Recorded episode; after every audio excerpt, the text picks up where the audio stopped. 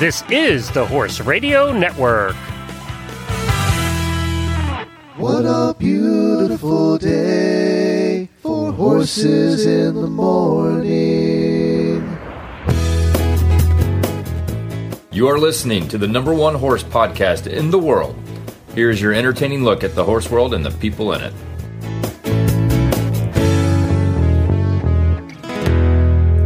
Wednesday morning, everybody. I am Glenn the Geek in Ocala, Florida. And I'm Jamie Jennings, and I'm in Norman, Oklahoma. And you're listening to Horses in the Morning on the Horse Radio Network for September 2nd, episode 2510, brought to you today by our friends at State Line Tack. Good morning, horse people.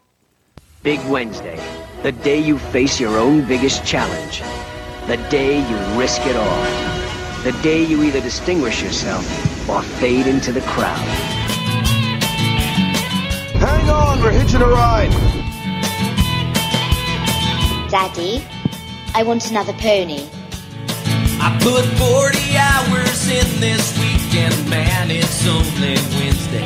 I've been cussing this damn heat all day long, there's got to be another way. So I pick up my guitar and I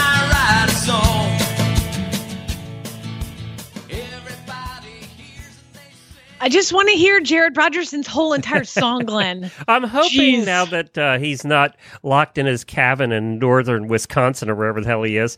I'm hoping that we can get him to a place that has internet and actually do a concert with him this fall. Yes, of course, that's Jared Rogerson in Wyoming, and he is a friend of the show, and that's the music. You can go to jaredrogerson.com to find out more.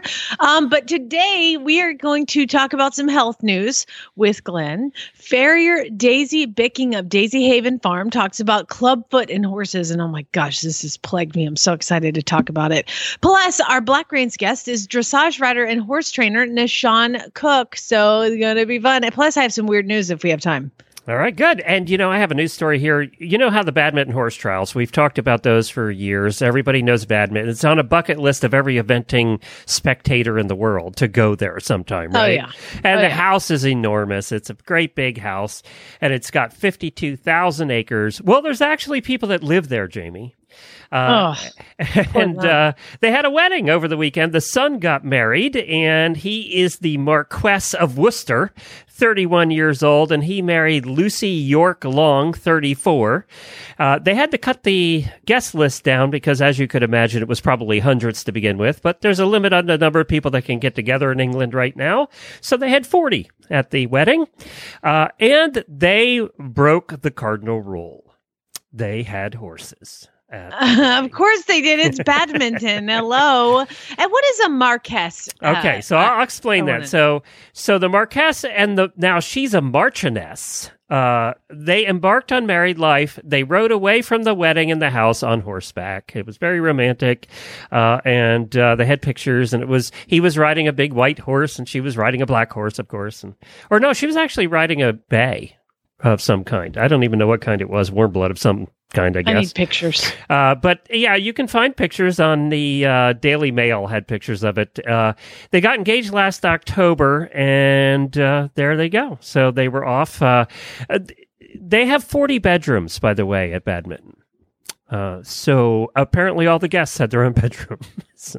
Well, it's social distancing at its finest right there. Okay, so this is the that got me wondering too. What is a marqu- marquess? Marquess. Marquess. So this is the order that the noble titles go in England. It's the king and queen. You know your buddy the queen who just sent you a Yeah. letter. Yeah, they're at the top. All right, and then it's prince and princess. Then it's duke and duchess. Then it's marquess and marchioness. Then it's earl and countess. Then it's viscount and viscountess. And then it's baron and baroness. Now, doesn't it sound like the baron should be higher than like like an earl? So what I'm saying is that if you're a baroness, you pretty you're the much bottom of the barrel. Yeah, you're, You're, nothing. You're the low life. Yep. So the Yeah. the queen, a princess, a duchess, a marchioness, a countess, a viscountess, and a baroness. I love it. Yeah, so that's the order. I didn't know the order. I had to look it up today because I never knew the Marquess is not one you hear a lot here, at least over here in the United States. There's very few. They're very rare, which is why for her to be one, it's very special. Lucy Yorke Long is now uh she married and is now a marchioness and gets So- to hang around badminton. King Prince Duke Marquess. I've never heard of that. Uh, Earl. I, I know our English listeners are wanting to punch us in the face. um, exactly. Viscount and a Baron. We're probably pronouncing them all wrong too. yeah, Yeah, we don't do it with the great English accent. I can do it with an English accent. It's the queen. It's a princess, a duchess. You realize if you keep a that English marchioness. accent up, she's not going to invite you over for the ceremony next year. Oh, you're right. Excuse me, Your High Yeah. Your Majesty. you won't be invited. All right, let's do some daily winnies.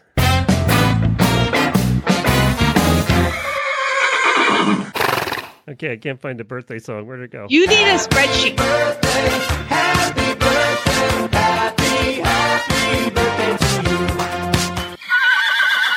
What do I need a spreadsheet for?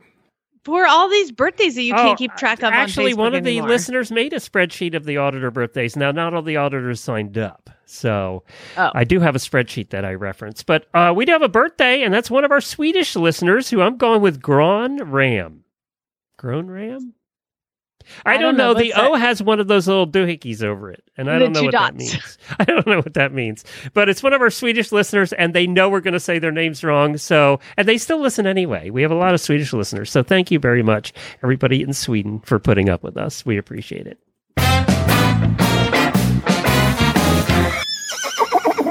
My daily winnie goes out to the ASPCA. The ASPCA is a fantastic organization and they just gave grants to of of totaling the press releases $250,000 to help rehabilitate and retrain retired racehorses. So that's right. $250,000. The organizations that received the grant were CANTER USA, Friends of Ferdinand, Hope for Horses, Horse and Hound Rescue Foundation in Oh, Oklahoma. that's the one that year. Yeah. Yay! So they got a new grant, so we'll continue to keep you guys uh, up to date on all these horses that come in for training. Kentucky Equine Adoption Center, Mid Atlantic Horse Rescue, New Vocations, Red Wings, Rerun, This Old Horse, Beyond the Roses, and Racer. I love all these names: Racers, Placers. I love it. So they they um, the ASPCA Equine Welfare Department is focused on ensuring horses nationwide have good welfare which includes working collaboratively with stakeholders in both the rescue community and the equine industries and to help at-risk horses safely transition to new careers and homes. It's a fantastic organization. I love that they've done this even with all the COVID craziness that's happening. The rescues and the SPCA continues to do great work and I'm proud to, to be a part of it, Does to be a part of keep training horses for a while? yeah, it sure does. So it was fantastic that that it just you know you've got these big organizations like New Vocations, which has programs in Kentucky, Louisiana, Ohio, New York, all these different states, and then Little Horse and Hound in, in Guthrie, Oklahoma, was on the list. And and again, I'm I'm so proud to be a part of it. They do such a great job finding the right person for the right horse, and I'm proud to help them get them transitioned over to become more adoptable. It's it's awesome. I'm so I'm so happy. Yay! It was a good It's morning. good I just found moved out to this morning. Oklahoma because that would have never happened. Uh, that's true. That's true. Well, it wouldn't happen to me anyway. Hey, Equitana USA uh, is, as we all know, had to cancel and not have an in-person Equitana this year. But they, starting today, are doing a month-long virtual program to celebrate the horse. It's called Online Equestrian, and uh, it's going to be happening at their website. Go to equitanausa.com. Virtual sessions began yesterday, actually, and they include a variety of webinars. Uh, they have expert horsemen and women, an array of exhibitors with uh, innovative products. Uh, they're doing a celebration of horse breeds and pedigrees, live interviews, panel discussions, all kinds of stuff going on over there. So you, and then on Saturdays and Sundays, they're doing a kids edition. Uh, so they're doing barn tours with Horse Country out of uh, Lexington there, and they're going to be doing training the performance horse and equine photography and all kinds of stuff for kids as well. So definitely go check that out at uh, equitanausa.com. They didn't have a lot of time to put this all together, and they've done a lot. Their daily schedules on the website. So if you're not totally sick of virtual stuff at this point, uh, you'll have a lot of content you can check out during September, and, and good for them for hanging in there and, and doing that. I want to play something here. We're going to have a little bit of a serious discussion, more than we usually do. Um, and uh, Let me. I, I got to get the thing. I'll be right back. Uh, while you're starting this, I'll be right back. Okay. Well, and then uh, while you're doing that, I will mention that the Kentucky Derby is this weekend, and we're going to have Jamie's review on Friday of uh, all the horses, like we usually do. We'll chat about the Kentucky Derby on Friday.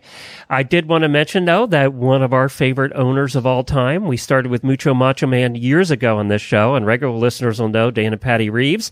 Well, they have a horse in the Kentucky Derby, and that horse's name is Sole Volante or Flying Sun uh, is their name. It drew post position number 12 and currently sits at 30 to 1 in the morning line. Uh, so congratulations to the Reeves for having another horse. And apparently Patty Reeves got together with a whole bunch of girlfriends and relatives, uh, all women, and they bought into a horse, and that's authentic in pole position 18. It's sitting at eight to one. So they're part owners of that horse. So you can check uh, that out this weekend as well. Uh, and she said her husband's not in on this one. It was at a girls' thing. They went through that organization where you can buy shares in racehorses, and they all bought the shares in Authentic, who's at uh, post position 18. So I think too. What I heard is that they still have shares available. Yes, I think so. I forget the name. Mama's buying a racehorse. So, of course, Tiz the Law is a heavy favorite uh, this weekend, and uh, drew what seventeen, I think, pole position seventeen. So Post position. yeah, post position. It's the first year they're using new starting gates. I saw. I watched some of the races yesterday. Are It's they really all just one big long one instead of two separate ones now? Yes, Okay. they've got one big long one because people had been complaining um because in that gap. So so the way that it was was like let's say I think it was like 1 through 12 like or whatever. Ten and ten, right? Yeah, It, it wasn't 10 and 10 but it was something like that. And there was a gap the like joint. And what happens is that the second the horse broke out of the just past the joint of the gates they would bust left and interfere and it's been a common problem with a lot of the races so they now have one giant long starting gate so it's pretty cool to see them on the break a little bit What do you straight think that costs? A couple million bucks? oh Well, all right. Well, let's. Uh, we're going to get a little serious here for a couple of minutes. I talked about this last night with the auditors. Did a little video there, and I. I, w- I have something very special I want to start it with, and we hope we don't get sued. Let's let's take a listen. The Black Panther has been the protector of Wakanda for generations. A mantle passed from warrior to warrior. Now, because your friend murdered my father, I also wear the mantle of king. In my culture, death is not the end, Baba. It's more of stepping off point. He is with us, and it is your time to be king. Whoa, that Oh. give you goosebumps, huh? So that's uh, obviously Chadwick Boseman who played Black Panther, and so everybody's heard uh, over the last week that he died of colon cancer after fighting it for four years. Do you realize he did the filming for a lot of his movies while he had colon cancer and didn't tell anybody? told nobody His family Told knew, and that was nobody. it. I mean, even his co-stars apparently didn't know. yeah Uh, they were all pretty shocked too. Uh, so I went for a uh, colonoscopy, at what, about three weeks ago? And uh, they did find uh, two small polyps, which is kind of normal in, in people my age, which is 58, by the way. I thought it was 57. I, and I remembered I was shaving a year apparently. Um, so, and they, but they, unfortunately, they did find one larger tumor. And so I had to get that biopsied and went back yesterday to the doctor. And th- he did find that all three of them were cancerous, but he thinks that we're, we should be able to get them quick enough. He took the two smaller ones out, but could not do that during the colonoscopy. So I actually have to have part of my colon removed. It's called Oh my col- God. colon something. I don't know. Uh, but I have to have it about six inches six inches of it taken out. Uh, so the tumor, I showed pictures of it last night because I thought, screw those auditors, always posting gross pictures of their horses and all their weird crap in the auditor room. I'm going to show a picture of my tumor. So I, uh, so if you want to see that visual, you can c- check out the video in the auditor room from last night. Hold on. Wait, you hear that sound? That's nobody going to that to see that. It was my sweet revenge, is what it was. Hold on. Eh, nope. I thought I heard a click. I did not. So I, I had Lee on with me. Lee's a friend. He's actually been on this show before. He visited the studio and, and hung out on a Friday with us one day. He does one of the most popular cancer podcasts, and it was actually originally called the Colon Cancer Podcast because Lee has been fighting colon cancer for nine and a half years. Um, he's done like 30 uh, he's had like four operations and he's done 30 chemo. He has chemo today, actually. Uh, so he's still battling colon cancer and has been, as I said, for nine and a half years. But, uh, you know, we we took the opportunity to talk about the importance of getting a colonoscopy and how important that is. The doctor told me yesterday when I was there, and he, you know, we have pictures of all of this. It's it's about three inches long. It's a big white blob. Um, and, you know, he said, he said, it's good you came in when you did. He said, if you'd waited another year, this would be a whole different ball game. He said, I think that once they remove it and they take out, you know, they take out a couple inches on either side of the colon, I guess to get, make sure they get it all. And then they test those to make sure it hasn't spread. But, uh, he said, I think we're going to get it and you won't need chemo or any of that stuff. But he said, if you had waited another year, this would be a whole different story. He said, basically, this test saved your life.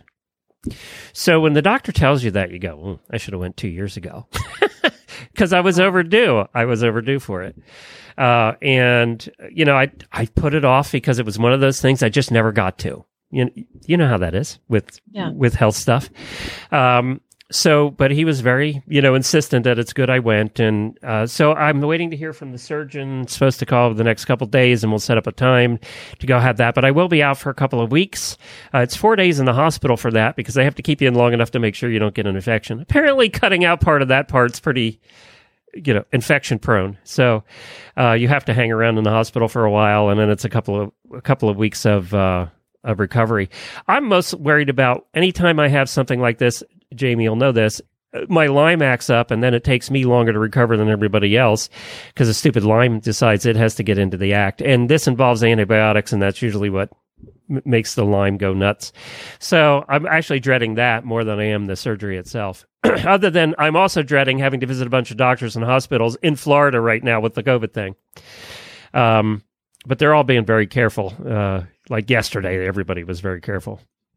So, have that to look forward to over the next couple of months. We will continue the shows going. Uh, Jamie, I've already talked to Wendy and Debbie are willing to fill in, and Jennifer and Jemmy are going to uh, hang out and do produ- producing. They probably will not be live while I'm out. I might be out for two to three weeks, so they will not be live during that time. But we will have new shows, uh, and Jamie will do them with with co-hosts.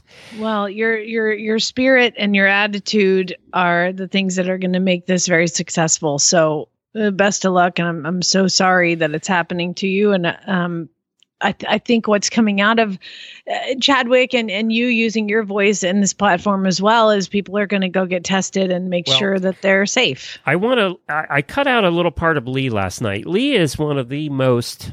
How about say I took a clip? I took. Thank you. sorry. Enough with the cutting. Sorry about that. That was a Freudian slip.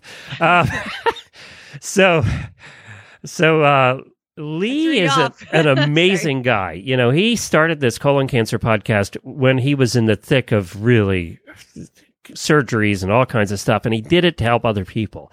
And he now has the uh, cancer uh, the cancer podcast network, something like that, uh, where he has a whole series of shows to help cancer people. And he's affected so many people across the world, and he's helped so many people across the world. And he has a tough gig because he's interviewing people who have cancer, or he's interviewing the families after they've died. But many of his guests have died over the years, you know, since he talked to them. So what a tough gig. And he takes it very emotionally. And he's such a nice guy.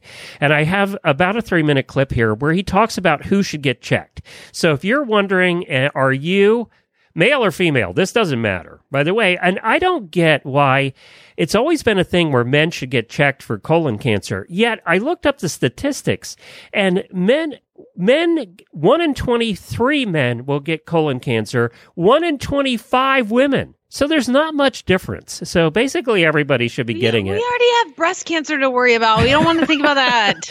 It's the third leading cause of cancer related deaths, and men and women is colon cancer, which I didn't realize either. Um, but this is what Lee says, and he's the expert. He does the show on this every week about who should get checked when, and it's changed over time. And so here it is. When people start getting colonoscopies. The guideline was just recently changed from 50 to 45. Uh, so that's the base is 45. You should be talking to your doctor about getting screened. Now, the gold standard, any gastroenterologist will tell you the gold standard is a colonoscopy. Uh, and I don't want to hear people say, yeah, but I heard it's unpleasant. I heard it's this. You know what? It's none of those things are more unpleasant than the chemotherapy that I'll be going through tomorrow. And this will be my 36th chemo treatment. Uh, I've had six surgeries, four other um, arthroscop- arthroscopic type procedures, and uh, different types of radiation treatments over the last nine and a half years. So a little bit of unpleasantness, meaning you're spending time in the bathroom for a few hours. Uh, none of that is as bad as what I've had to deal with for the last nine and a half years. So I set up my uh, I set up my computer in there, and I watched an entire season of Umbrella Academy while prepping for that. and, and the procedure itself. Uh, oh, you don't give- even know. You go to sleep. Oh, they give you they give you propofol, and it's the best sleep you've ever had. yeah, so They don't 40 even have you count backwards anymore. They just Yeah. the shot goes in and you're out. no. They told me to count to to count uh, down from ten. I went ten, mm, and that's and that's all I remember was mm, from nine. that's as far as I got. But uh, forty five is the standard, Glenn, unless you have a family history.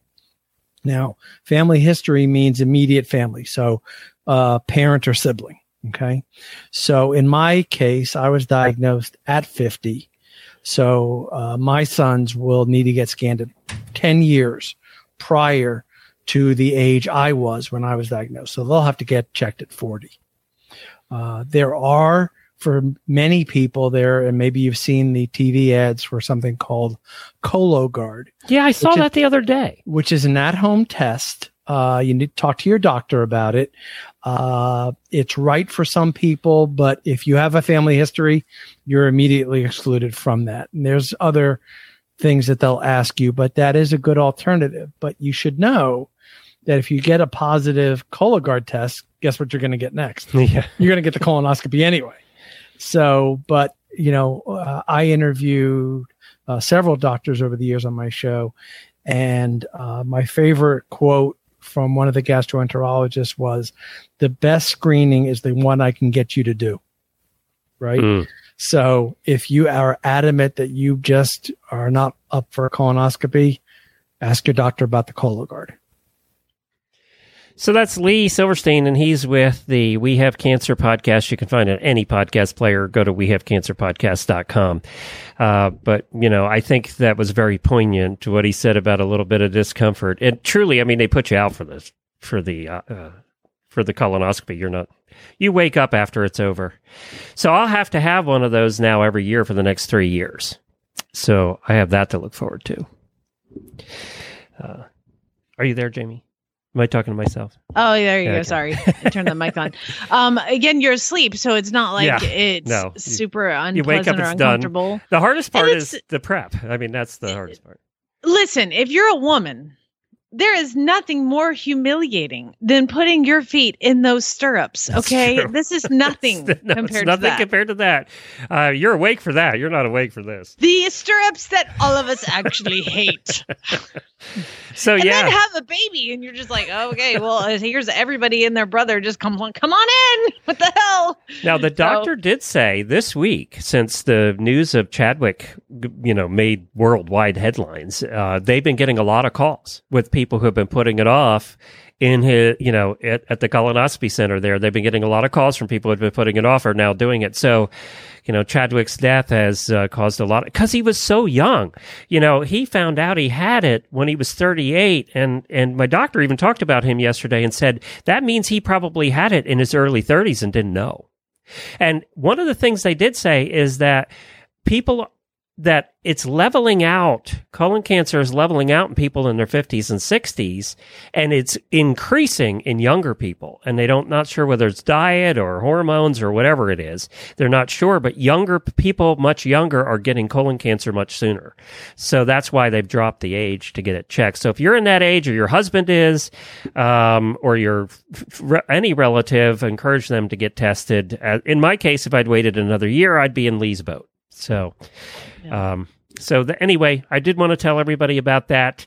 I know you're all going to miss me while I'm gone. Jamie's going to miss me so much. I'm going to uh, cry. I know she's just going to cry night. every day. She's not having me on the show, and anybody who believes that uh, has not listened to the show for very long. All right, let's talk about state line tack, a more pleasant topic for today. Well, now I have to go to State Line Tack and see what they're selling because I did see somebody. Um, uh, uh one of the auditors posted, "Hey, is State Line for real? Like, I know, I saw everything is way cheaper on State Line Tack." And we're like, "That's what we've been telling well, you. Well, They're one of the oldest retailers. It I is. mean, I used to get State Line Tack catalogs when I was a child. It they started in, and the reason it was called State Line is they were just across the line in. I think it was Vermont, uh, from Massachusetts. They were just across the line. So people from Massachusetts used to go up there and shop, and that's why it was called State Line Tack. But yeah, they've been around. State Line was before Dover. You know, it was one of the biggest uh, catalogs you could get. I remember Jennifer being so freaking excited when the State Line catalog would come. Oh, that's what I picked all my Christmas presents out as a child. I would just, it, most people, you know, you probably are so old, you get the Sears catalog and you'd be like, Yep, at least to get the Sears catalog. yeah. I was, I would get the State Line Tack catalog and circle things and hand it to my mom. Now, what's really exciting, and, and uh, this is a, this is a dilemma. Were you a, a corner folder or did you put like pieces of paper in the pages? Oh God, I think I just circled everything and probably both. Like here, every this page one, was circle, circle, circle, circle. Yeah. and the, the, what's what's a, the dilemma for most of us equestrian women is that you know we have to protect ourselves in the summer and have a lot of light riding clothes, and then in the winter we have you know our heavy duty riding clothes. Well, I realize I don't have anything for like the tweener times, you know. Mm. I don't want to wear my ice fill tights when it's you know 55 degrees outside. So you need some fall and spring clothes. And right now State Line has a ride and style new fall favorites. And you can get 30% off if you log on. I, I don't understand it popped how up for they, me too. Yeah just it does. Yeah. Um so anyway you can go and look at the new fall favorites. Um and i need some like fall riding pants not just summer or winter. I need tw- i need tweeners Can I say So- the horsewear ladies riding tights are very attractive? Or I'm not sure if it's the model or the tights, but they're very attractive. If we all looked like that, that's all we would wear. Oh yeah. They're very attractive. But yeah, it's up to 30% off on a whole bunch of different stuff uh, right over there at State Line Tack. And yes, they are reputable to bid around. You know, I've seen a couple people posting, and not just about State Line, but about other retailers too, about shipping taking a little longer than some uh, than usual. And that is still true. There still are pr- supply chain issues with some products. Uh, products coming out of China or wherever, they're still having some supply issues. I know that uh, post office, you know, that's become a political thing now. I realize, but there really has been a problem with post office shipping at this point. Uh, some things just not getting here. I've had things that have just not arrived that were sent through the post office. So, uh, so you're gonna have to just be a little bit more patient. Even Amazon's not shipping second day on a lot of stuff right now. So it's just going to be a little bit different right now uh, until all of this gets straightened out. So. Yep. StatelineTack.com. All right. Today's Horse Health Report is brought to you by the Horse Nutrition Podcast on the Horse Radio Network. The Horse Nutrition Podcast covers topics that you will all love. It highlights the world's most extraordinary horses, how they're trained, and what kind of nutrition they're given. It's part of Purina's Full Rein documentary series. Go to purinamills.com slash full rein to see them all. The latest episode is all about vaulting horses. It also won the award as best podcast, best equestrian podcast this last year and it's hosted by our own Lisa Wysocki. So you can find that on any podcast player or go to purinamills.com slash full rein. All right. Uh, tell us about our guest while I get her on the line here. Um, well, we are going to talk to farrier Daisy Bicking of Daisy Haven Farm and talk about Clubfoot. And Glenn, as he said before the show, he didn't even know that that was a thing in horses. I know it's a well, thing in people, but I, definitely a thing in horses. And I've got one at my barn right now. And uh, I'll talk to Daisy about the other ones that I've had experiences with. if her name sounds familiar, she's been on in this segment several times. Because she kind of has a farm that deals with uh, horses that have issues in the, in Yeah, the fair don't we all? feed issues. Good morning. Hey, Daisy, it's Jamie and Glenn, and you are on the air. How the heck are you? I'm fantastic. It's so great to talk to you all. Wonderful. you we're great. We're great. Um, wonderful to talk to you too. And uh, we're talking about something that I'm actually dealing with right now, which is the horse with the club foot. Now, I adopted one horse and didn't really know what it what a club foot was years ago, and I got him all the way up through training level eventing, and he went on to be a hunter after that. And he had a club foot, and then I bought a horse on the racetrack, which you couldn't see his feet because they were in the dirt, and uh, could bring him home. And I'm like, oh, that's a club foot. And he went on to be a show jumper, but now I have one that has a club foot and he's a little special. So talk to everybody about what the club foot is in a horse. Sure. Well, there are so many different ideas about what causes clubfoot and what a clubfoot technically is. Um, you know, you can talk about differences in angle between two feet. You can talk about specific pathologies or or problems that are associated with a foot. But to me, it's about how the foot distorts, if that makes sense, how the foot appears, its actual appearance. And some horses are born with a different shaped bone, and some club feet we think are acquired. So they can look a little different, but a club foot is basically uh, quite upright in its appearance. Might, might be boxy, might have like straight sides. Um, it often has a very flat sole and um, a, a big dish maybe on the front of the foot. Sometimes they also have toe cracks. That's very common with club feet, which can be frustrating. Mm-hmm. Now, I guess I would ask what causes a club foot? Well, so there you go, right? Like we all, that's the million dollar question, isn't it? Um, I think that some horses are really born with different shaped bones. Um, I personally had a horse where his, um, he, we had radiographs from when he was very tiny, and he actually had one bigger bone and one smaller bone. And the bigger bone ended up being his flatter foot, and the smaller bone ended up being his upright foot. Some think um, there's some studies that were done that show that breeds with um, shorter faces, or if they have a short neck, they can't reach the ground as well. Um, and that can lead to a club foot because of exaggerated grazing posture. You know, one foot forward, one foot back. Yeah. That's an idea.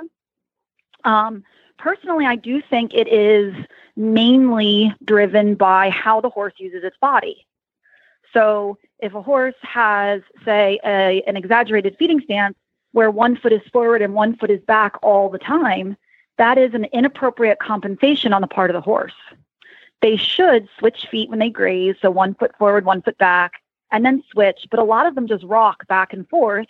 If you watch them in the pasture, they rock back and forth between a front foot and a hind a back foot on the front that are always in that same position. And then you'll get um, you'll get the feet growing and developing and maintaining in a way based on how they use their foot. Okay. Um, now, does that, does that make sense? It does. It does. Uh, and what I would like to say is that I have this horse here. His name is Kona, and he's a foster. And he his club foot is also very, very back at the knee. Um, Yeah. so the the that makes sense that he would leave that back. Can I just go out there and be like, listen, dude, you got to switch it up? How do I communicate Well, to him that that's not appropriate? yeah, Yeah. So, so my thoughts about um, how to positively impact the conformation of the foot uh, is based on the work of Dr. Judith Shoemaker. You may or may not have heard of her. She's a fabulous holistic veterinarian who's in Nottingham, Pennsylvania. And what, what we talk about, she's my mentor, and what we talk about is that the biggest influence into how the foot grows and develops is how the horse stands and how it uses its body all day long. It really doesn't move around that much, maybe wandering around the pasture or um, some work under saddle, but predominantly horses kind of stand around. And that was um, validated by the work of Brian Hampson, who is a PhD researcher in um, Australia, where domesticated horses just don't really move that much. He put GPS trackers on them. That was pretty neat. And so the um, the idea that the biggest influence into that horse as how it stands means that yes, if you can get the horse to stand a different way, it's going to stimulate its feet to grow differently because of stance and load and gravity. The trick is how to do that. Yeah, I was gonna say. So, so, so, what do I do? Okay, so what um, what we do is we look at specific ratios of the feet, um, in, in from the farrier perspective, trimming um, and shoeing if necessary to achieve a balance around the center of rotation of the hoof capsule, um, and then we also look at the balance of the dentistry since uh, teeth influence so much of how the horse perceives balance with its TMJ and its atlas occiput being highly innervated for balance. So we look at, at dentistry in a critical way. And then also using good body rehabilitation techniques. Um, Dr. Shoemaker has a specific protocol she personally uses called postural rehabilitation. And she has a number of practitioners that she's trained around the world. Um, but just even some basic, uh, good, solid chiropractic, body work, um, getting your horse, like feeding your horse up off the ground. If they have a propensity to stand a certain way and you see them standing like that, ask them to stand differently. Ideally, you want that horse to stand square when they're at rest uh, with a cannon with cannon bones perpendicular to the ground. So you can ask the horse to stand that way. Um, if you feed them up off the ground, it's a little bit less time that they're standing in that habituated pattern because it's all about how the circulation in the foot happens. Hmm, interesting. Okay, so I could lift his hay, put it in a hay bag. He already eats his grain off the ground. So the, now, to go back a little bit, I used to be a veterinary technician for a lameness specialist when I lived in Georgia. And one of the things that we did when the horses were young that looked like they were going to have clubfoot or already did. Yeah. I remember Yeah. we would do a a check li- we would cut one of the ligament. des Yep. yeah. Yep. So talk about that. Check ligament desmotomy. Yep. Yep. So you can. I mean, in really severe cases, um, you can absolutely uh, cut the check ligament, which controls the tension on the deep digital flexor tendon and the position of the coffin bone and the hoof capsule. Um, you can also, um, in extreme cases, I've been involved with some horses where they actually did cut the deep digital flexor tendon. Um, but of course, then you're concerned about performance issues. So the rehab of those interventions is just as important as the decision to do them. Um, but they can be very successful. Um, the other thing that you can do when they're when they're little, when the foals are little, I know some of the veterinarians I work with um, will give um, like medications like uh, tetracycline to the really young foals if they're really looking club-footed because it will help relax some of those tendons. Um, and then as a farrier, a lot of times with the little baby ones, when they're just developing, we can put a little bit of a toe extension on them. And that will also help get the tendons to lengthen and get the foot to develop in a different position. But you have to be really careful because their feet change so quickly and so so rapidly developing through those first couple of months. You're really changing what you're doing with the feet every like 10 days to two weeks at the most. Mm-hmm. So, so anyway that we look at it, uh, it's going to cost us some money. Um, which, which again, like you said, the performance uh, is is having a club foot. A actually, before I ask you that, is is it something that has to be taken care of when they're young, or can it be fixed and addressed when they're older? I think it just depends on whether you have an associated lameness issue. So if you have the ability to intervene when they're younger, sure, it would be ideal not to get into a situation where you have extreme club feet. But if it's a mild situation, you might give it time and monitor, you know, with appropriate supervision from your vet and your farrier.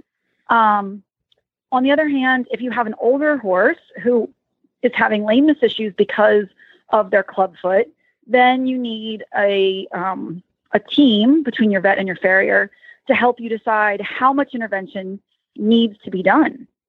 Mm-hmm. Like if you have a horse with a mild club foot um, and they're sound and they're working symmetrically, because sometimes it can also be a mechanical lameness where they're just striding shorter on the club foot than they are on their flatter foot. If you truly have a lameness issue, one of the biggest complications of club foot is they also get associated laminitis. In the club foot or in the opposite foot? In the club foot because they have tension, too much tension or or contracture from the deep digital flexor apparatus because we know tendons don't really contract. The muscle is what is what is doing the contracture or they have a compensatory issue in their say in their shoulders and they're really, you know, cringing or we call it flexor withdrawal. Um, if you ever, you know, touch a hot stove and you pull your hand back and you say, ouch, and you hold your hand close to your body, that's flexor withdrawal. So when they have that tension, sometimes there's associated discomfort on the actual tendon surface, the attachment to the bone, or the dorsal laminae because there's pulling, excessive pulling happening or shortening happening in that limb. And so what you end up getting is a pain cycle where the laminae are being damaged, the bone pointing down too much is being um, modeled in a way where the circulation at the toe is being compressed because of excess load, because of the position of the bone and the way the horse uses the foot. And so you can get caught into a bit of a cycle of the horse damaging its own foot. And then if they have pain, then they start withdrawing even more and it's a slippery slope. So it just depends if you have a managed club foot, which is a foot that has characteristics of a club foot but isn't causing any current lameness issues or unevenness in performance that would require intervention, I say leave it alone. Okay. If on the other hand, you're, you know, if you have radiographs and the foot is showing signs of inflammation chronically and breaking down, well, then you need to intervene. So, with a horse like the one that I have right now, I mean, obviously he, he has some other issues as well. Being back at the knee is one of them. Um, but yeah. if if I went to look at a horse to buy, and I yeah. saw that it had a club foot and it was eh, like the last one that I had was a successful, you know, racehorse, eight years old that had been yeah. running on a club foot and was sound. Does that scare you off from purchasing, or is that something you just realize you may have to manage later in the future? What do you do? So the first thing I would do if I had a horse that had significant high-low problems or had club feet um, or a clubfoot, I would absolutely recommend that that would be a horse that you would not purchase without having radiographs and a pre-purchase exam done on the feet. Because a lot of the thoroughbreds, especially, that this problem is pretty rampant in them. Um, they are very stoic and they're very like they just manage themselves. And keep in mind when they're racing, their adrenaline is on high, mm. and horses are pre-wired to for fight or flight, right? So if their foot hurts, they're just going to blow through it when they're racing down the track. So sometimes those feet can be really messed up and the horse can actually look sound until their adrenaline lets down when they come off the track and they're given cookies and somebody loves them. And then all of a sudden they're showing that that foot's really a problem. So gotcha. you would absolutely want to have that animal evaluated by professionals, whether it's the vet coming and doing radiographs, and then maybe even consulting with the farrier you're planning on using and saying, do you, you know, in your experience, would you anticipate that this is going to be something that's going to be difficult to manage? The horse is sound right now. It's been sound. You know, what do you think? And get some input from your team. Fascinating. Fascinating. Well, I know Glenn's got something to ask you. This has been great information. Where can people go uh, to find you and to ask more questions if they have any? Thanks. Yeah. So I have my website, which is daisyhavenfarm.com. I also have a school that I teach from. The website for the school is um, integrativehoofschool.com. I'm on Facebook um, and other social media as well. And, you know, I'm always happy to talk foot with people. I love it. Well, you also have a Patreon, I noticed. Yes, I do. Yes, absolutely. I have a Patreon, which is on advanced um, pathologies and advanced glue techniques to help horses. Um, and that is uh, patreon.com backslash daisy bicking. Thank you. So if you're really a geek into horse feet, then that's where you want to be, right there.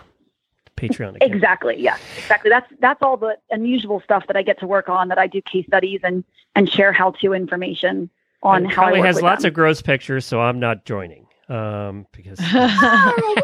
I mean, there's warnings. You know, you can avoid those case studies if you'd rather not see the surgeries and the dissections and things like that.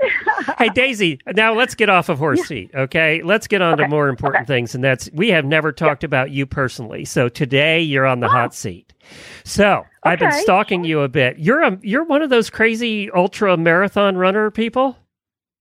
Yeah, yeah, that that would be correct. Yes, crazy ultra marathon runner people. That's a good description. I love Sure. your outfits, by the way. I love your outfits. Thank- she has the wildest damn outfits, and you have the horse tattoo that every horse girl ever wanted. We we had this whole conversation uh, one day about horse tattoos, and everybody was posting their pictures of their horse tattoos. You have a really great one on your arm. So Thank you. Yes, Yeah. thank you. I, I I have a lot of joy in my art and in my clothing, and it just makes me happy. Thank you. she went It's to. always uh, wonderful to have that admired. Looks like you went to Harry Potter World uh, or somewhere like that as uh, Wonder Woman last year. Uh, but I wanted to talk to you about uh, the presidential range. Is that something you're doing this year? And tell everybody what that is. Oh yeah. So um, we actually just did it a couple weekends ago. We were lucky with some some good weather. Um, the presidential traverse is a um, hike that you do, or some people run it who are crazy, and it's in the White Mountains in New Hampshire. And you actually start at the base of Mount Madison, and you climb four thousand feet up in four miles, and then you go across the top of all the presidential mountains there and including Mount Washington. And so we summited all of them, and it took us 18 hours to go 21 miles, but it was stupendous. It was such an amazing experience. It's part of the Appalachian Trail. I'd highly recommend that everybody do it at some point in their life. Some people do it over more than one day, which is probably smart. We, we Yeah, I was going to say that's a it. lot in one day. that's a lot up and down. Yeah. yeah, and it's very mountainous. Like it's it's not as, as much hiking, and it, it's more mountaineering. It's all boulders, boulders, boulders, boulders, and some of it we were on all fours climbing up these massive boulders to get to the summit of these mountains. But the views and the experience, it was all so worth it. Now, you hit Mount Washington. Was it a windy day or did you get lucky that day? We got lucky. It was windy, but it was about 43 degrees, and the wind gusts were only about 25 miles an hour. The following weekend, Glenn, they actually had sub zero temperatures, snow, and 60 mile per hour winds the following weekend. So we got really lucky. You got really lucky. you did. Uh-huh. I noticed they just had their Oh, yeah. first snow in Colorado on the peaks today, uh, or yesterday. They had their first snow.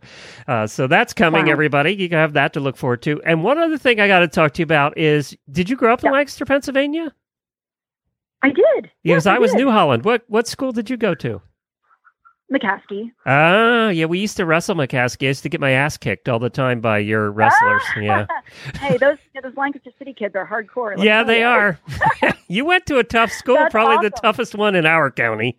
Uh, Yeah, that's tr- that's true. It was it was an interesting experience. I got a lot out of it, and uh, you know, it's nice it's nice to know that we were neighbors, so, so to speak. yeah, that's what made. That's why she's such a tough farrier because she grew up in that school. That's uh, Okay, uh, here's the real question.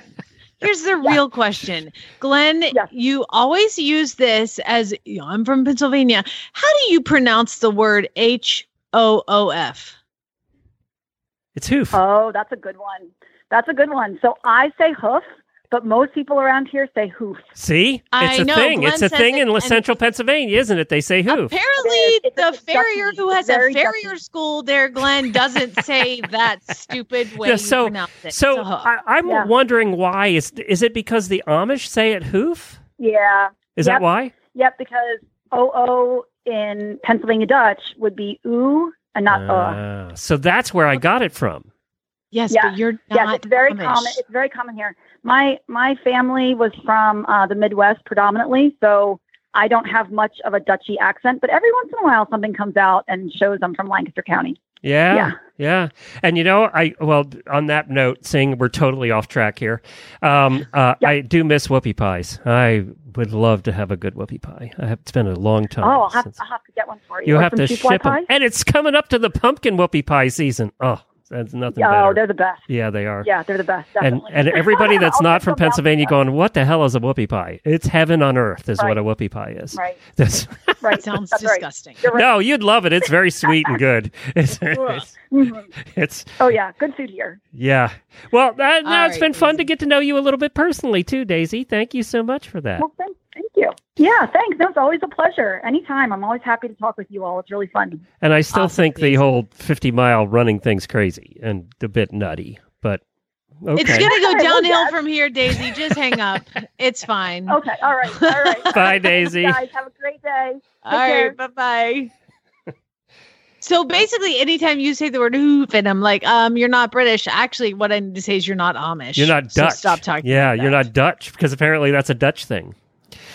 Because they Yeah, speak Pennsylvania Dutch. Dutch. Well, this health segment, which was fascinating, was brought to you by the Horse Nutrition Podcast on the Horse Radio Network. Now in their third season, each show highlights some of the world's most extraordinary horses, how they're trained, and what kind of nutrition they're given to help fuel their performances. Episodes this year, including training Hollywood movie horses. That was one of my favorites. Therapy horses helping veterans, and an inside look at traditional Charro horsemanship. It's all part of Purina's Full Rein documentary series. Go to purinamills.com slash full rein to see all the films, interviews, and podcasts. And don't, if you didn't listen to yesterday's show, what I did is I replayed because we don't have an episode yet for the first Tuesdays of the month. We're trying to get that replaced. But I replayed the last retired racehorse radio that Jamie and Joy did. That's one of you, it's your best episode yet, period. I did listen to it. It's your best episode yet. Um, we're putting it in for an award next year.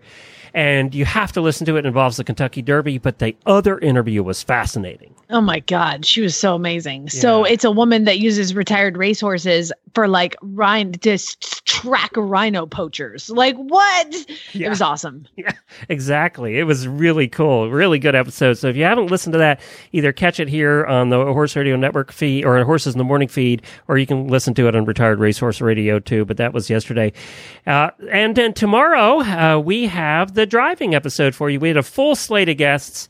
Uh, we recorded it on Monday, so that was a lot of fun too. Uh, you know, listen to that more about horse health tomorrow on the show as well. And then, of course, our first really bad ads in a while we'll be doing on Friday, and we have lots of great prizes. So tune in and get your ads into Jennifer at HorseRadioNetwork.com. We have time before our Got next it. guest. Are you ready? I'm ready. All right.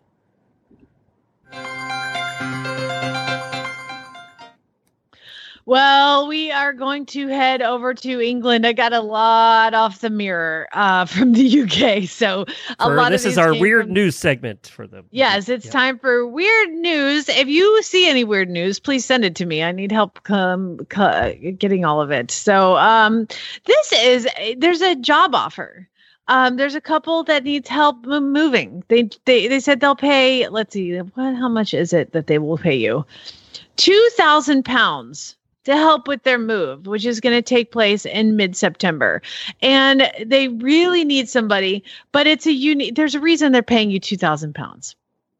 The advertisement is seeking uh, a driver and people moving to help carry out the move, but you have to do it naked.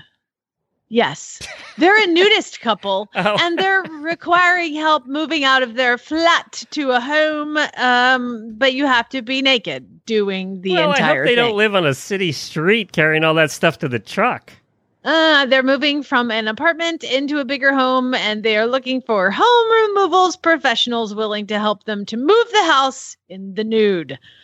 Um, if you would like to apply for the position, please send me an email and I'll send you the link. Can I see what they look the like real first thing. before I decide? Can I see their picture You know, shockingly, there's no photos of them. Oh, yeah. Okay. Yeah, Yeah. yeah. So there you go, job offer. Is it bad that I really wanted to see their picture before I decided? How hot are you naked? This is, uh, I guess it's not that surprising, but um, it was the year that Princess Diana passed away. And it was the year that the Spice Girls became the Spice Girls.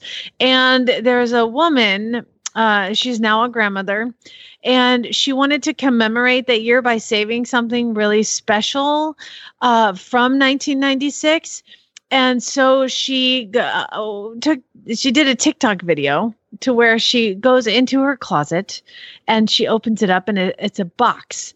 And on the top of the box it says hamburger.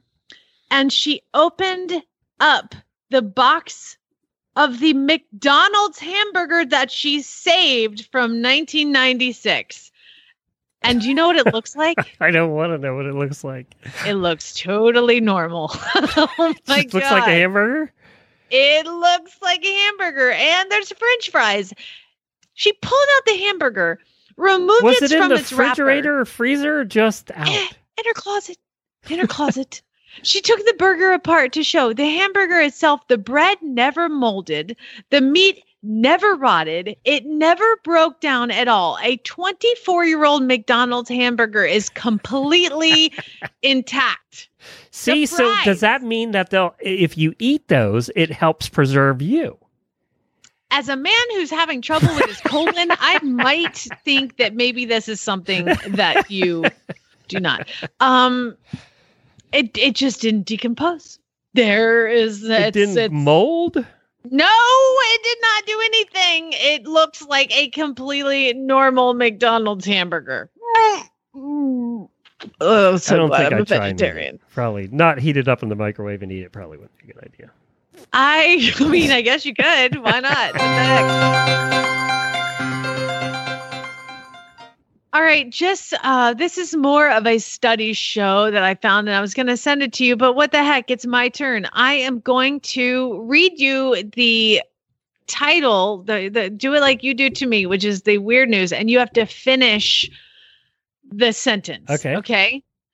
People who eat peanut butter for breakfast are. My wife. That's not the right answer, is it? oh my god, are you serious? She eats peanut butter for she breakfast. She has peanut butter in her oatmeal every morning. this makes it even funnier. And you know what she does? She puts in her oatmeal peanut butter and jelly in her oatmeal. Now, I don't like oatmeal. I think it tastes like cardboard chopped up. So maybe peanut butter and jelly would help. Uh, but uh, yeah, that's what she uses. So what was the study again? I'll try and answer seriously this time. no, answer was perfect Oh. because the study says people who eat peanut butter for breakfast are better in bed. That's right. Be sure to tell her that. yeah, congratulations.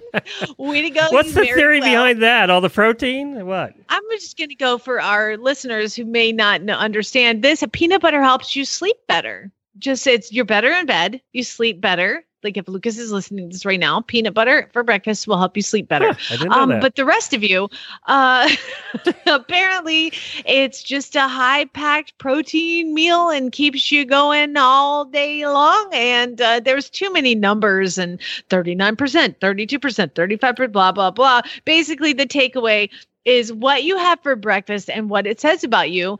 Um, if you have, are you, you want, you want me to run down the list real quick? Okay. of people. Okay, so if you have smoked salmon and cream cheese on a bagel, you're an Oh. extrovert. If you have peanut butter on toast, You're crazy. you're a you are. passionate lover. Yeah, you're Jewish if you have smoked salmon and cream cheese on a bagel. Um, just a cup of tea, you're career minded. If you have a bowl of cereal, you're dependable, and that's usually what I have. That's usually what I have to. Yeah. Um, Marmite on toast for all of our Australian listeners. You are well read. Have you ever Uh, tried if- Marmite? No. We have No, to I do that haven't. on the air sometime. We'll have to try it. I've it. never really had the option. Is I'll, never I'll, I'll ship some to you and me uh, from Amazon, and we'll do it. We'll do it because we have a lot of Australian listeners. They'll get a kick out of that. Is it is it uh, is it um vegetarian? It's- yeah, it's What kind- is it? You'll probably like it. I didn't like it, but you'll probably like it. But it's been so long, I don't even remember what it tastes like. So Uh, if you have I think that's smashed, a good. Remember, I tried uh, what's what's the chocolate version? Um, the Australian chocolate one that's so popular here now. Uh, Nutella. Yeah, Nutella. I tried it for the first time on this show. Yeah, I know. I made you, but yeah, uh, that's good. because. Um, that's good. yeah, but I don't think Marmite is at all like Nutella. No, it's not. No, it's not. I'm going to order Marmite, and we're going to do it just for our Australian listeners. Smashed avocado on sourdough. You are well traveled. I mean, obviously, you're having smashed avocado on sourdough. You're bougie. French. If you have French toast, which is what Chad likes for breakfast, you're a party animal. if you have a banana for breakfast, you're stressed. what about yogurt? I have yogurt every Yeah. day. Oh, that's the next one. Yeah. I have that every day. You're emotional. Yeah, that's okay. I get that. Yeah. And if you skip breakfast altogether, you're an introvert. So and Really? that's my brother. He never has breakfast, so and he is kind of an introvert. So yay, cool. There you go. there now you go. know what your breakfast says about you, and your wife apparently sleeps study. really well, Glenn. she does sleep well. She does. She's a good sleeper. I not so the much. rest I don't want to know about it. Let's change subject. All right, let's uh, go on to our next guest. That was a good study, though, by the way. oh, if you have tea, if you drink, drink tea for breakfast, like that's it, you earn a lot of money. You're a high money earner. So if you're looking for a guy, ladies, find a tea drinker and not a coffee drinker? tea. All right, let's go to uh, our next guest. And of course, the first Wednesday of every month, our guests are provided by Black Reins Magazine at blackreins.com. And we always get terrific guests from them. And today we have Nahshon Cook, who's out of Colorado. And I'm going to see if I can get him on the line here. It's a fascinating story. I'm excited to hear about some of the places that he's coached and competed as well. Uh, let's see. While you're doing that, I'll be right back. Hello. Hi, is this Nahshon? Yes, this is Nahshon. How are you? Good. You ha- you're on here with uh, Glenn and Jamie, and you are live. Thank you for joining us today. Yeah. Hi, Glenn and Jamie. Sorry, that's a stall door. Okay, good. We like that. If we hear a horse whinny, that's perfect. Uh, we love that. so, are you at the barn there in Colorado? I am. Yeah, I'm at my farm here. So, tell us about the farm we in Colorado. up, we just we just finished up our morning chores. So, tell us about the farm. What's it like there?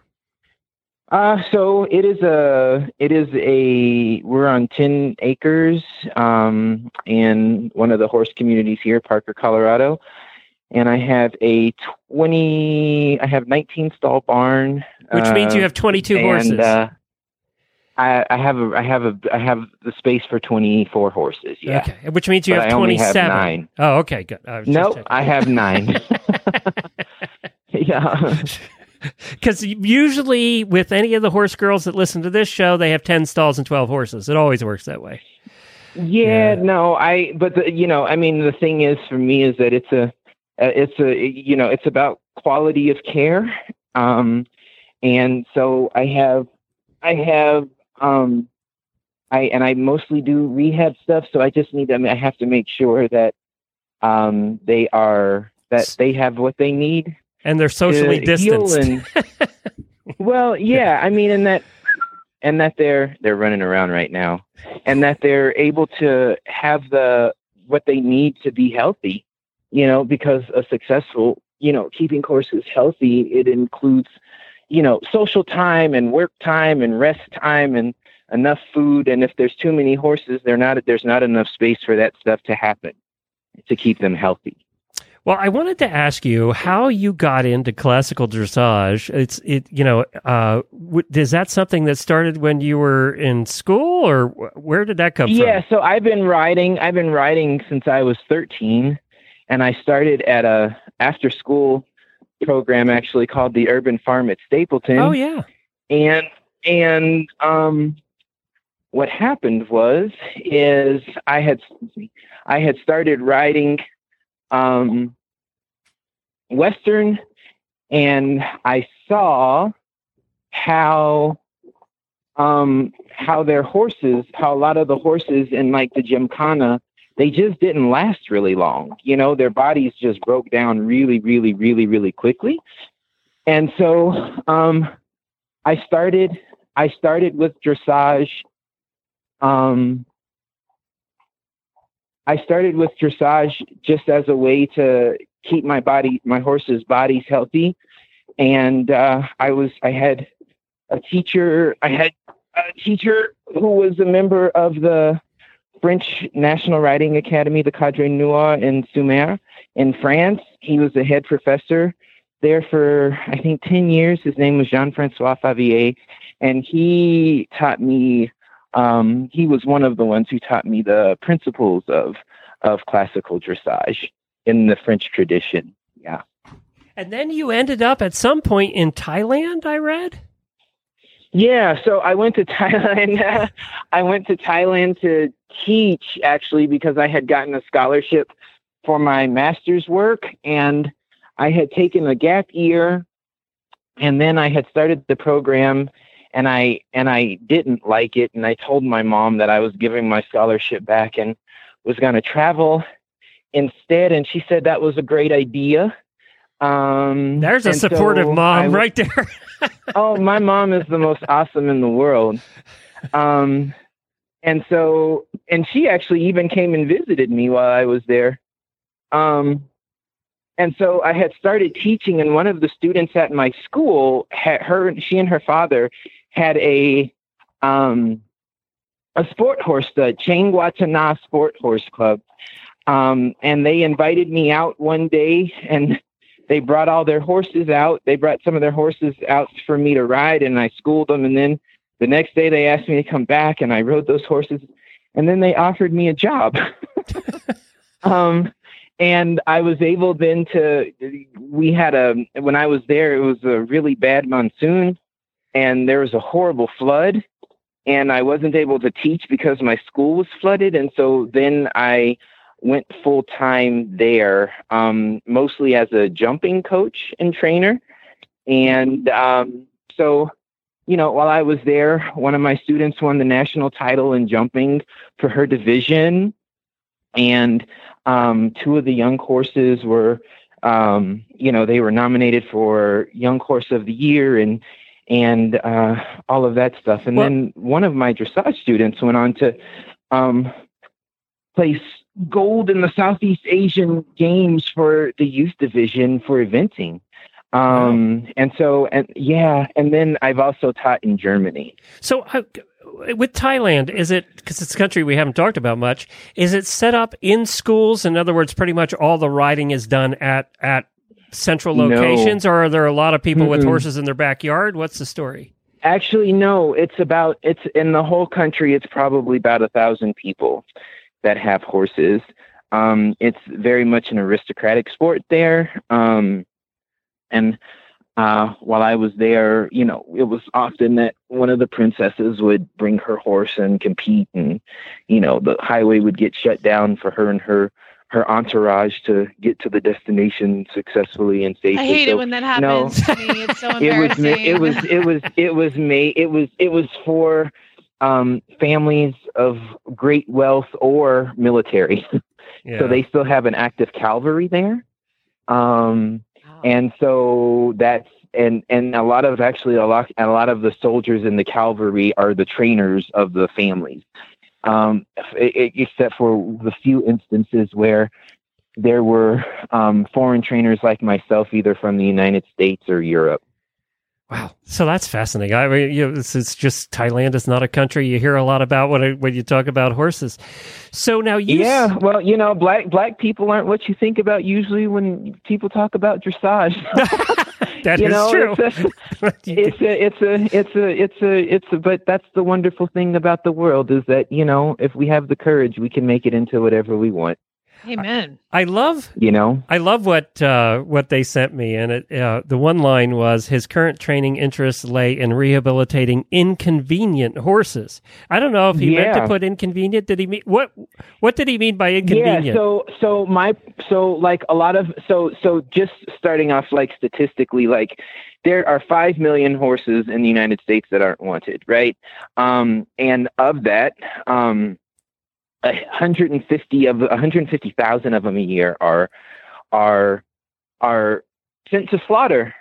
Um, and of those 150,000, um, one of the top reasons that horses end up there is behavioral issues. Um, and so, um, and those horses are usually between the ages of like two and 10. So they're really young horses. And so I have, I have, I, I take in those horses. So uh, two of my young horses are rescued from the kill pen. Um, and my oldest high school horse, Nova, he was on his way. Um, and so I reserve I reserve. Um, I, I, my practice is built around rehabilitating those horses' behavioral issues, which are usually um, can be traced back to physical issues. I mean, something as simple as a saddle that doesn't fit, or a bit that applies tongue pressure in a way that they don't like. Um, and so I and, and I have them because they're helping me understand the science part of horsemanship, how to, or of dressage rather, how how how um, how focusing on where they're locked up in their bodies can change behavior in a positive way. And what and and the and and the you know the thing that i'm finding over and over and over again is that you know behavior issues with horses and children really start off from you know just the loss of communication you know? Um, and when and when that path is lost, then then fear jumps in on their part and on our part, and then we start, you know, getting defensive and fighting each other. mm-hmm. um, it's, and it's unfortunately, and uh, and unfortunately, with horses, people just get rid of them. You know, uh, most of, a lot of people just get rid of them and just get an easier horse, and so I feel like. Um, I feel like those horses deserve a shot. And um, you know, like my mare, my mare for sure, she has the capacity to make it all the way up to the Grand Prix level of dressage. Um, but she was she was she was she was raced and then was deemed unfit for racing and or unsound for racing. And then she was sent to a rescue. And then the lady there was someone who adopted her and didn't like her and so kept her for a year in the field and and sent her and then sent her to an auction where she knew that the killer was the buyer. And um and she uh and and and and you know and the rescue that i got her from they bought her from the killer you know yeah. um and I mean, and and, and, happens a, it happens so much lot. and it's a common yeah unfortunately common story. I'm glad you're doing something. When you take a horse that has come from that situation, what are some of the things you do to assess where the horse is and where you need to go? Well, you know, 90% of, you know, healthy relationships period is learning how to listen, right? Um, and so, you know, we, I just, I, I, I give them time. They, they usually have about two or three weeks just to settle in and to get into the routine of my space. Um, and then I see what kind of saddle they like. So like, you know, I have a, I have a, I have a professional saddle fitter come, um, I'll have my vet look over them if they need to. Um, and then you know a big part of a big part of the answers that i get with my horses i usually they usually come in dreams actually um and so um like i have a young horse one of my personal horses who wasn't fit for riding um because he was being jumped like five foot courses as a three year old and it just broke his body down um and he had issues with his um his supraspinous ligament in his back um, but and the answer to how to fix his body came in a dream, and I followed it, and now I can ride him. Wow, so there's there's there's there's a there's a there's a few different ways. It's like you know if you put tack on and they they throw their head or they try to kick you or you know they just seem or you get the or sometimes you know you can just feel when they're just not comfortable and they're not happy. And so we go through and make sure that there are no ulcers or anything like that.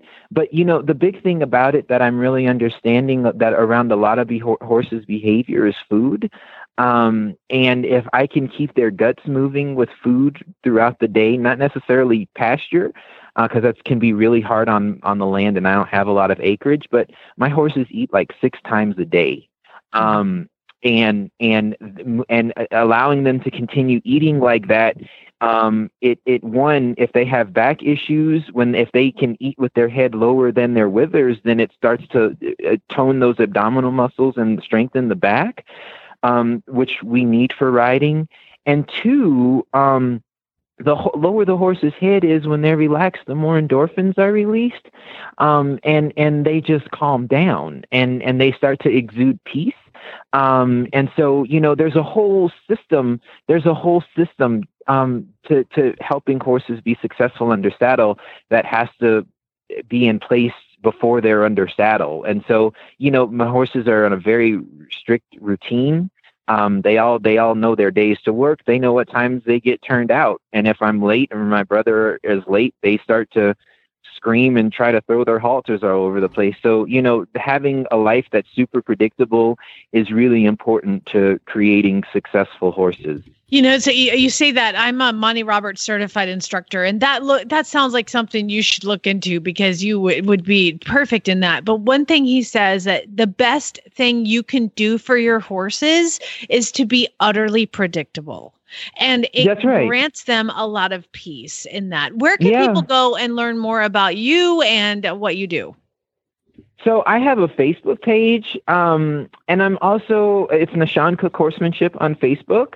Um, I will, and I also there's a magazine um, called Eclectic Horseman um, that I am now uh, a part of. Um, and so we'll be me and my mare Mohawk that I was talking to you about. Uh, she will. We're going to be doing video segments for their quarterly um, um, uh, video journal. Um, and so all of that information is on my Facebook page.